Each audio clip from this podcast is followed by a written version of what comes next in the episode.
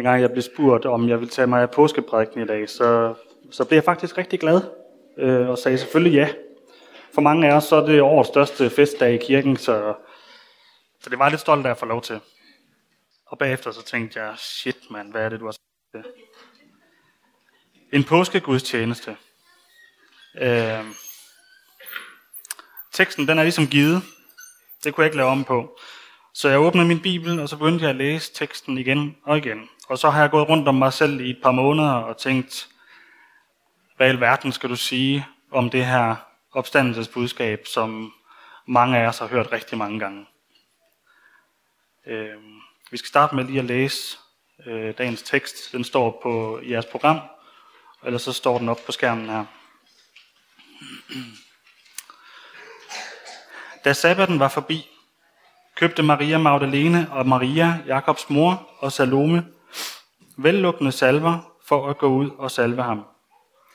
Meget tidligt om morgenen, den første dag i ugen, kommer de ud til graven, da solen var stået op. Og de sagde til hinanden, hvem skal vi få til at vælte stenen fra indgangen til graven? Men da de så derhen, opdagede de, at stenen var væltet fra, for den var meget stor. Og da de kom ind i graven, så de en ung mand i hvide klæder sidde i den højre side, og de blev forfærdede, men han sagde til dem, Vær ikke forfærdede. I søger efter Jesus fra Nazareth, den korsfæstede. Han er opstået, han er ikke her. Se, der er stedet, hvor de lagde ham. Men gå hen og sig til hans disciple og til Peter, at han går i forvejen for jer til Galilea. Der skal I se ham, som han har sagt jer det. Og de gik ud og flygtede fra graven, for de var rystet og ude af sig selv. Og de sagde ikke noget til nogen, for de var bange.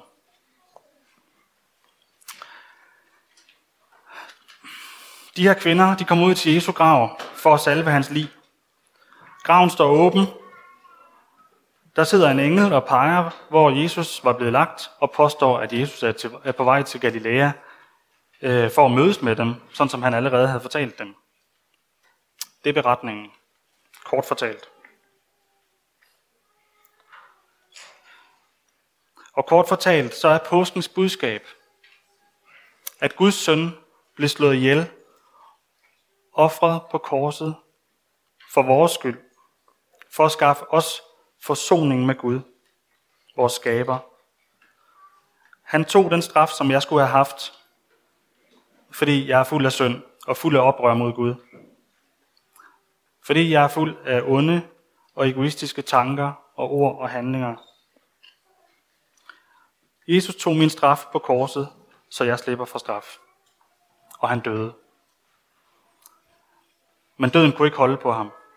Han vandt over døden. Han opstod på tredje dagen, præcis som det var forudsagt. Og derfor, folkens, skal vi også genopstå. Til evigt liv. Det er det, der er budskabet. Men for mig så er det efterhånden ved at være old news.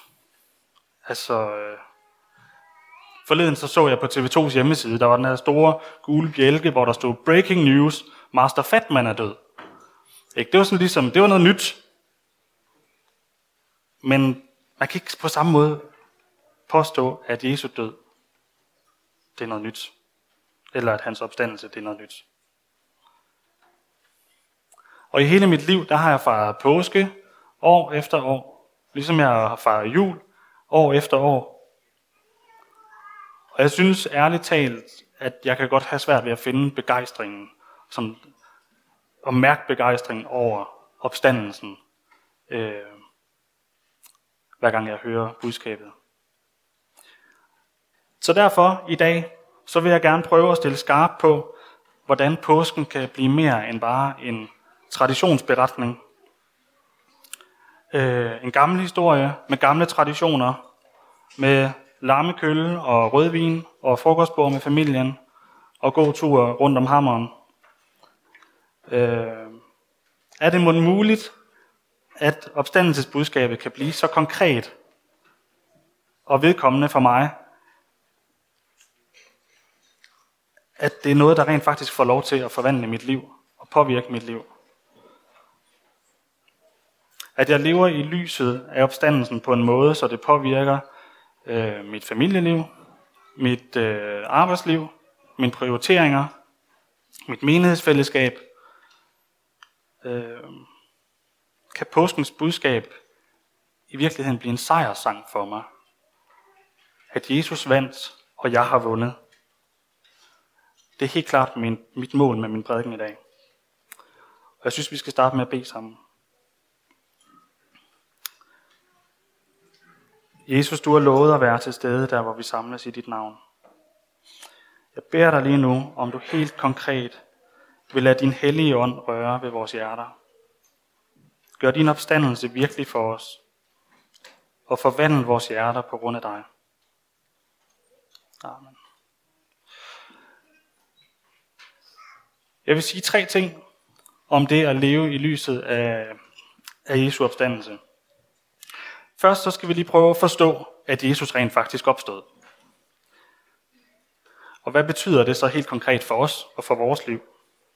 Og hvad gør det ved vores liv? For et par uger siden, der sad jeg sammen med min, øh, min kone og så øh, filmen Bohemian Rhapsody, som er en øh, biografi af forsangerne Freddie Mercury fra bandet Queen.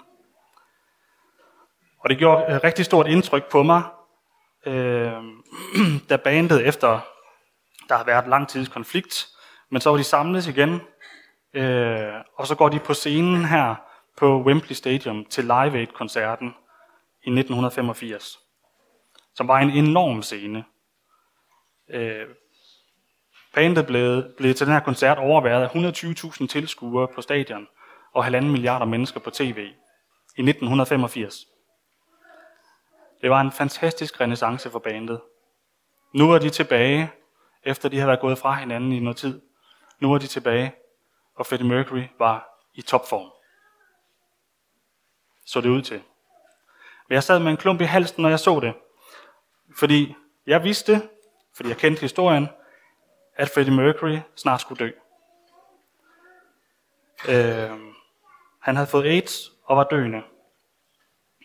Det, der var så fantastisk og stort for det her band, det skulle snart stoppe. Det skulle snart få en ende. Og det var ligesom om, at det, det at man vidste, at Freddie Mercury han skulle dø, øh, det lagde sådan en tung skygge hen over de her fantastiske hændelser. Øh, ja. Alt det, der så så spændende ud, og den succes, han havde, den skulle snart ende med døden. Endestationen. Uigenkaldeligt. Freddie Mercury døde i øh, 91, og øh, bandet producerede på få år hit på hit på hit på hit. Og mange af numre er stadig et kæmpe hit. Men Freddie Mercury er død.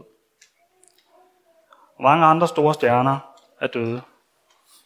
Den succes, den var ikke evigt. Der er en anden kunstner, han er så ikke død endnu. Han hedder Bon Jovi, han havde et hit for små 20 år siden, der hed It's My Life. Øh, omkvædet, det går på, det er mit liv. Jeg skal ikke leve evigt, så jeg vil bare leve, mens jeg er i live. Giv den gas. Man kan vel sige, lev i lyset af døden, i stedet for opstandelsen. Jeg ved, jeg skal dø, derfor så skal den have gas nu. Og jeg er sikker på, at mange af os har på et eller andet tidspunkt hørt en nabo eller en kollega eller nogen sige, ja, men altså, vi lever jo ikke evigt, så kan vi lige så godt gøre et eller andet nu. For noget tid siden, så sad min kollega og jeg på, øh, på kontoret og talte om, at tiden den går hurtigt. Det var øh, fredag, og vi snakker om hver fredag, ej nu er det allerede fredag igen. Og øh, min kollega han så sådan lidt bekymret ud. Øh, så sagde han, det er jo ikke noget problem. Altså, det er da meget lækkert. Jo, sagde han, fordi vi bliver hurtigt gamle, når tiden går så stærkt. Så svarede jeg med, at øh, jamen, jeg er ligeglad med, om jeg bliver gammel. Jeg skal leve evigt, så det er ikke noget problem. Og så spurgte han mig nemlig, kan jeg så ikke komme med der, hvor du skal hen? Øh, så sagde jeg, det kan du sagtens. Og han spurgte, hvad koster det? Så det koster ingenting.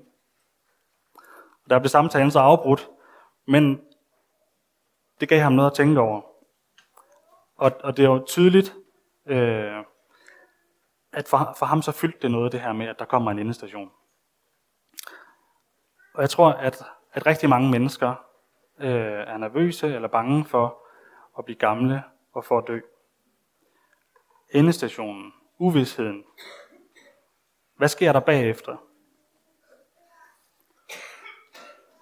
Og hvis du har det sådan, så er der rigtig gode nyheder i dag. Jesus vidste, da han gik på jorden med sine disciple, der vidste han, at han snart skulle dø. Og han havde også fortalt sine disciple det. Men han vidste også, at døden ikke ville blive endestationen, men at han skulle opstå. Og han havde tænkt sig at sejre over døden. Og det har han faktisk også fortalt sine disciple. Men det har de så ikke helt fået fat i. For nu var Jesus død langfredag. Disciplene sad og gemte sig bag lukkede døre. Deres leder var død. Han var blevet korsfæstet og tortureret, ydmyget foran hele folket, på foranledning af jøderne. Og derfor så var det også i dyb sorg, at kvinderne i dagens tekst bevæger sig ud til gravstedet for at tage sig af hans liv. Men livet var væk. Jesus var opstået, ligesom han har sagt til dem, at han ville. Han blev ikke stoppet af døden. Og her taler vi ikke om en rockstjerne, der har vind i sejlene. Her snakker vi om Guds søn, vores skaber, vores frelser, ham som elsker os og vil, at vi skal følge i hans spor og opstå til evigt liv sammen med ham. Og det er det, der gør opstandelsen så vigtig for os, at på grund af ham, så skal vi også vinde over døden. Vi skal senere synge salmen med teksten Jesus vandt, og jeg har vundet. Det er den gode nyhed, som vi fejrer påskedag. Og det er det evangelium, som hele vores kirke bygger på. Uden Jesu opstandelse, så vil det her arrangement, det vil efter min mening være lidt fjollet. Øh, vores gudstjenester og vores fællesskab, det vil maksimalt være lige så, lige så meningsfyldt som en fodboldklub eller et madhold eller sådan noget. Sikkert et super hyggeligt og inspirerende og lærerigt fællesskab, men uden det alt afgørende fremtidshåb, som rækker længere ud end døden. Jeg hørte forleden på øh, P4 Bornholm, der var sådan noget, øh, der var et tema om, øh, om påsken, og der var en præst, der blev interviewet omkring, hvorvidt Jesus opstod påskedag. Det her tema det handlede meget om beviser for Jesu opstandelse, og hvordan man kunne bevise det. og så udtaler den her præst i radioen, og jeg citerer, at opstandelsen udelukkende er et spørgsmål om tro. Hun sagde, enten så tror man det, eller også så tror man det ikke. Tro, tro, tro.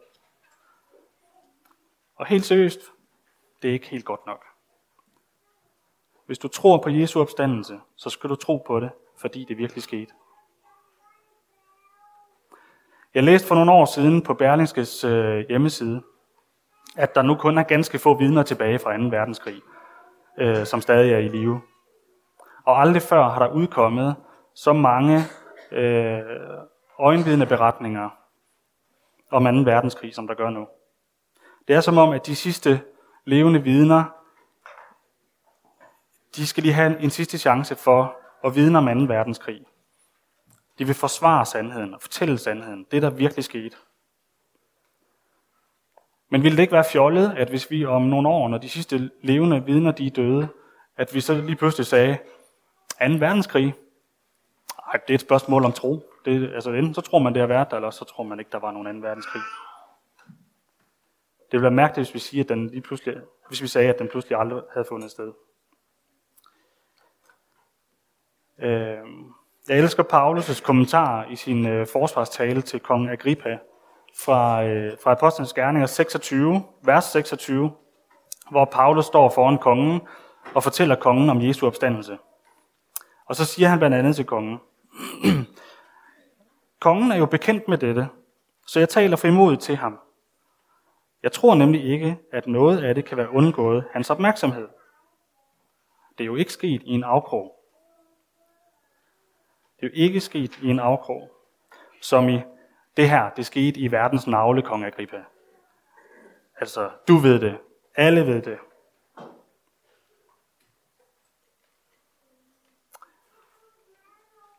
Jeg skal ikke bruge tid på at komme med en masse beviser for Jesu opstandelse. I kan læse masser af øjenvidende beretninger i Bibelen. Øh, og så kan I jo tro det, men lad være. Jeg mener bare, det er altafgørende, at vi forstår, at kristendommen og påskens fantastiske budskab bygger på det faktum, at Jesus virkelig opstod. Det er ikke udelukkende et spørgsmål om tro. Hvis Jesus ikke opstod, så siger Paulus, har vi alene i dette liv sat vort håb til Kristus, er vi de yngværdigste af alle mennesker.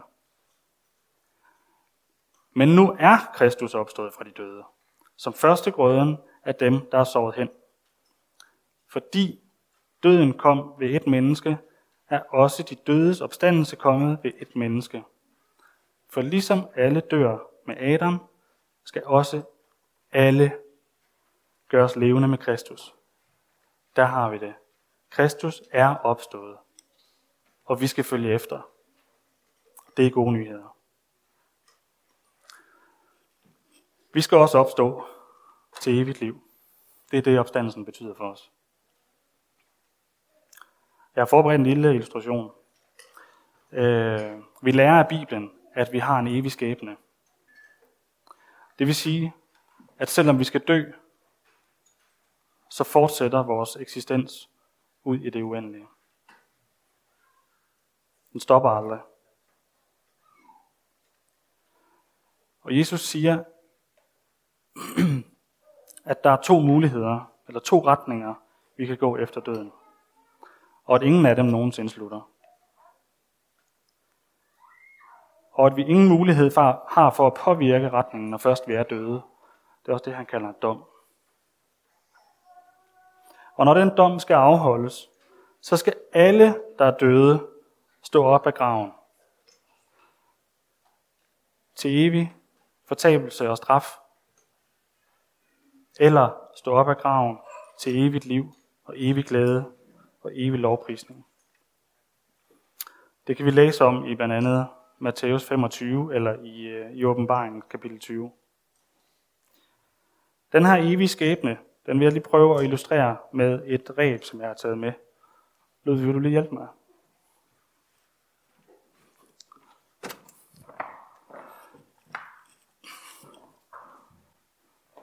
Hvis du bare lige står bare lige hjælp med at holde det her. Så det ikke lige bliver filtreret ind i døren. Det er et ræb, jeg har hugget i øh, Rasmus' garage en gang for, for nogle år siden, uden at spørge om lov. Og så ville jeg have afleveret det igen, men det er så ikke lige sket. Øh, men du kan få det med hjem i dag, Rasmus, hvis det er. Jeg skal bare lige bruge det her først. Men det her ræb, det skal I ligesom forestille jer, at det øh, illustrerer... Bare slip det. Ja. Sådan. At det illustrerer jeres eksistens. øh, en tidslinje.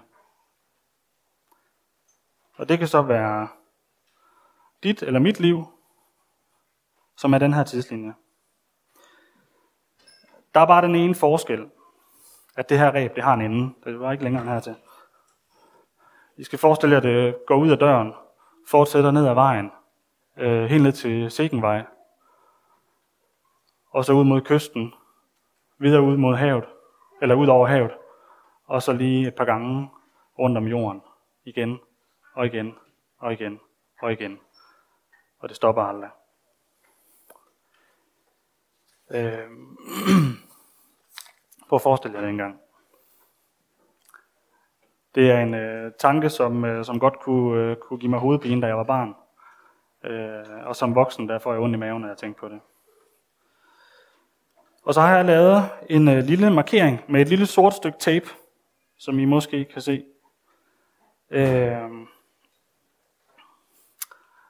og den her lille markering, det her sort stykke tape, det skal forestille at være døden.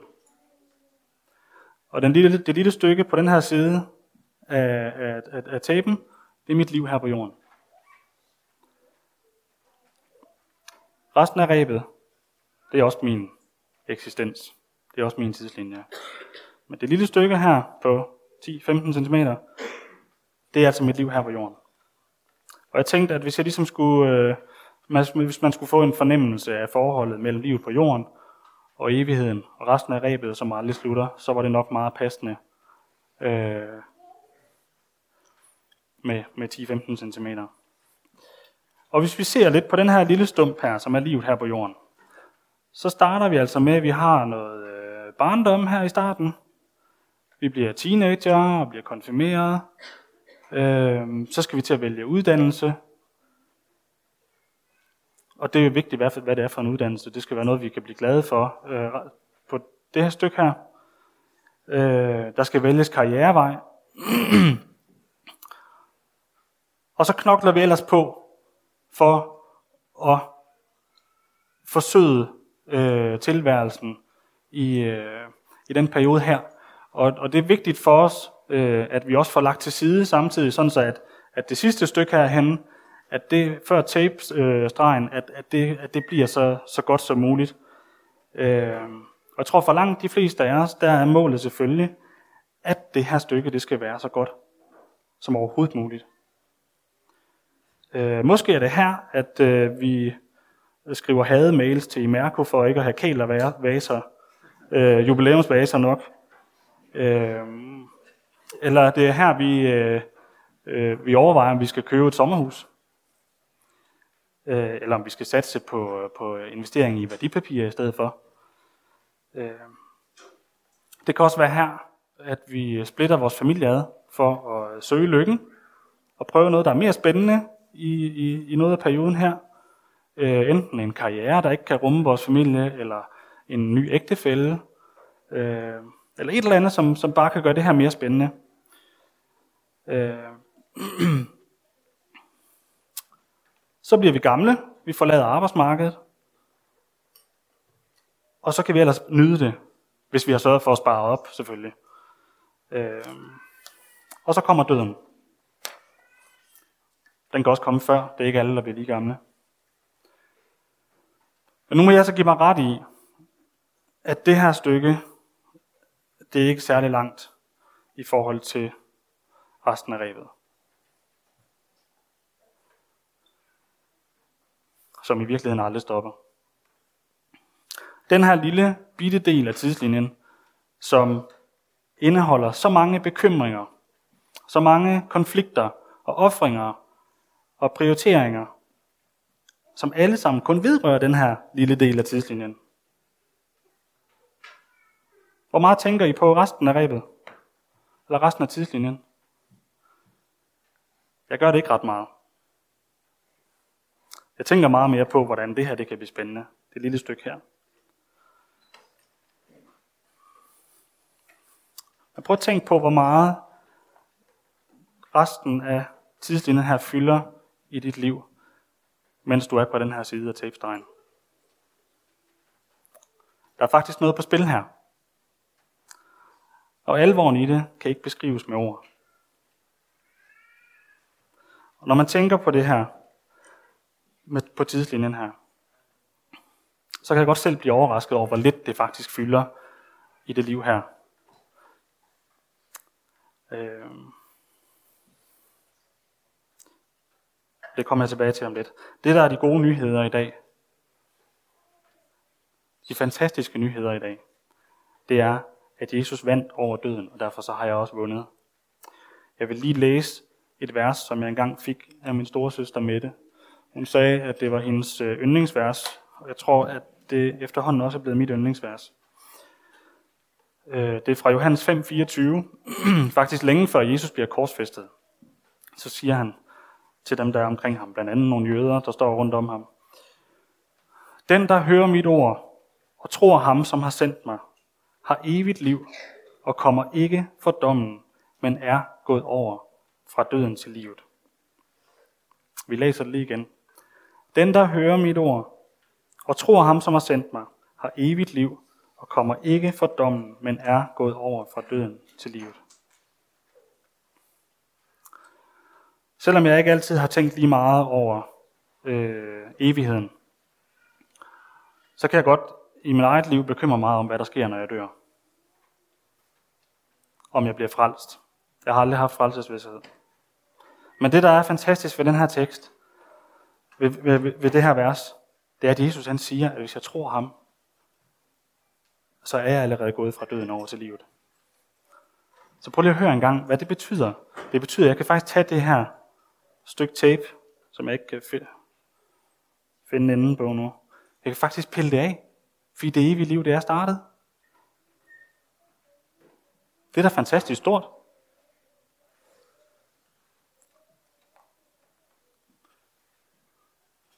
Så hvad gør det ved mit liv?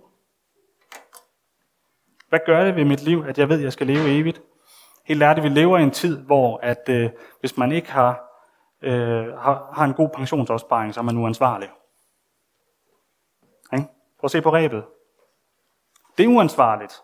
Det er uansvarligt ikke at kigge på længden af det, og tænke over, hvor lang tidslinjen egentlig er.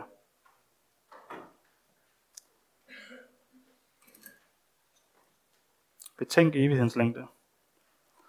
Så hvad gør det ved os, at vi skal leve evigt? Hvis jeg spørger din øh, nabo eller din øh, kollegaer på arbejde, eller hvis I spørger min nabo og mine kollegaer, vil de så sige, at Michael Enkær, det, han ved, at han skal leve evigt. Det, det er tydeligt, det gennemsyrer hele hans måde at være på. Det gennemsyrer hans øh, prioriteringer, hans opførsel, alting. Vi kan så tydeligt mærke på Michael, at han skal leve evigt. Jeg tror, I bliver skuffet. Men jeg gad godt, det var sådan. Vi kan læse en masse om i Bibelen, hvordan vi skal leve som kristne. Vi kan læse masser af formaninger til, hvordan vi skal leve livet som kristne. Og det kan let blive sådan, at når vi læser dem, at så bliver det til regler. Så bliver det regler, som vi, øh, som vi skal opfylde, for at vi kan opnå det evige liv. At vi skal opfylde en masse regler, for at vi kan blive frelst. Det er også det, man kalder religion. At man skal gøre noget, at man skal opnå noget, for at blive accepteret, eller frelst, eller forløst øh, på en eller anden måde. Men det er fuldstændig at vende Bibelen på hovedet. Det evige liv er startet. Den, som tror, er allerede flyttet fra døden til livet. Jesus siger også i øh, Johannes 11, 26, og enhver, som lever og tror på mig, skal aldrig i evighed dø.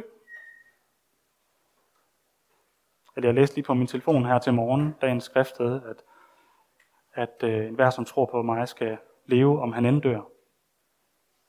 Så livet fortsætter efter den lille markering her.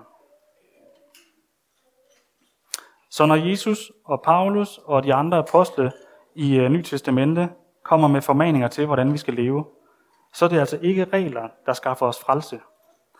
Så er det mere en opsang til os om at prøve lige at kigge på rebet. Prøv at se perspektivet, og lev så i lyset af det. Prøv nu at fatte, hvad du har fået, og lev i lyset af det. I stedet for at leve i lyset af, at vi snart skal dø på et eller andet tidspunkt.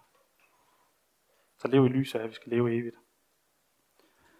Vi er i vores øh, B-gruppe, der er vi, øh, der er vi ved at læse Romerbrevet. Og for nogle uger siden, så sad vi og læste øh, Romerbrevet øh, kapitel 12. Og vi talte om, at det var meget sådan øh, formanende og anvisende for, hvordan vi skal leve som kristne. Og jeg vil bare lige læse de to første vers fra Romerne 12. Så formaner jeg jer, brødre, ved Guds barmhjertighed til at bringe jeres læmer som et levende og helligt offer, der er Gud til behag. Det skal være jeres åndelige gudstjeneste. Og tilpas jer ikke denne verden, men lad jer forvandle ved at sindet fornyes, så I kan skønne, hvad der er Guds vilje. Det gode, Det, som behager ham, det er fuldkommende. Og så følger, efter de her to vers, så følger der 19 vers med anvisninger om, husk at gøre det. Lad være med at gøre det. I må ikke sådan. Sørg for at gøre sådan. Men når vi sad og kiggede på det her i B-gruppen, så fandt vi hurtigt ud af, at vi manglede at se det i det rigtige perspektiv. For vi har lige forinden læst kapitel 8, 9, 10, 11, som jo netop handler om, hvor fantastisk stor, hvor fantastisk stor Guds nåde er. Om frihed fra døden. At nu er der ingen fordømmelse. Om Israels frelse og om vores frelse. Og det rundes alt sammen af med et ammen og et udopstegn. Og så fortsætter Paulus her i kapitel 12. Så formaner jeg jer, brødre, som i derfor. Prøv at forstå perspektivet. Kig på rebet. Jeg ved ikke, hvordan I har det med tanken om at skulle leve evigt. Jeg forstår det ikke. Min hjerne kan ikke rumme, at jeg skal leve i al evighed. Øh, og jeg kan godt være nervøs for, hvordan, eller bange for, hvordan det skal blive.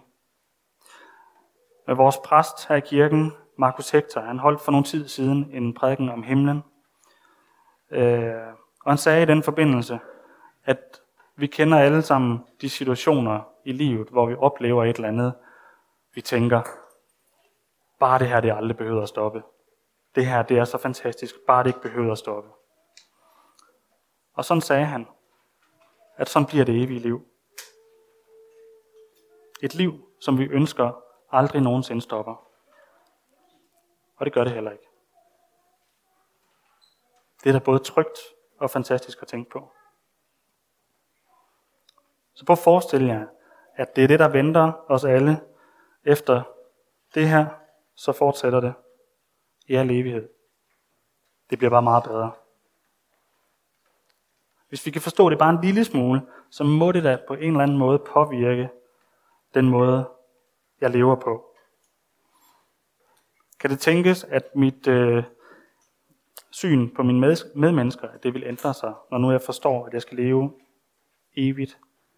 Kunne det tænkes, at øh, jeg vil få en nød for at få andre mennesker med? Vil det påvirke øh, mit behov for at sikre mig selv økonomisk i det stykke her af livet? Vil det påvirke mit øh, evindelige behov for anerkendelse? At jeg ved, at jeg skal leve evigt? Vil det påvirke min reaktion, hvis bilen får en bule, eller om jeg har det rigtige tøj på? Eller om jeg har fået de rigtige øh, Arne Jacobsen møbler? Eller hvor stort afkast min aktie det giver? Jeg vil lige læse øh, fra Paulus brev til Kolossenserne, kapitel 3, de første fem vers. Når I nu er oprejst med Kristus, og det er det, der sker i opstandelsen, så søg det, som er i himlen, der hvor Kristus sidder ved Guds højre hånd. Tænk på det, som er i himlen, og ikke på det jordiske. I er jo døde, og jeres liv er skjult med Kristus i Gud. Når Kristus, jeres liv, bliver åbenbart, der skal også I blive åbenbart sammen med ham i herlighed. Så lad da det jordiske i at dø. Utugt, urenhed, lidenskaber, onde lyster og griskhed, og det er afgudstyrkelse. Opstandelsen ændrer alt. Også på den her side af tabstregen. Også på den her side af døden. Og til allersidst, så vil jeg bare runde af med at prøve at tænke en gang, hvis det her evighedsperspektiv, det ikke bare fik lov til at påvirke mit liv, men også at påvirke vores fællesskab her i menigheden. At vi, at det måtte gennemsyre vores fællesskab. At Bornholmerkirken var et fællesskab, som tjener hinanden i lyset af det evige liv, i lyset af opstandelsen. Tænk hvis folk fra fjern og nær, de bare kom ind i kirken og sagde, hold da op mand, et fællesskab helt almindelige mennesker, men med et helt ualmindeligt fokus. Det er ikke som en fodboldklub eller et madhold. Det er et fællesskab, der lever sammen deler liv sammen, kæmper sammen, trøster sammen, jubler sammen og glæder sig sammen i lyset af det evige liv. I lyset af Kristi opstandelse.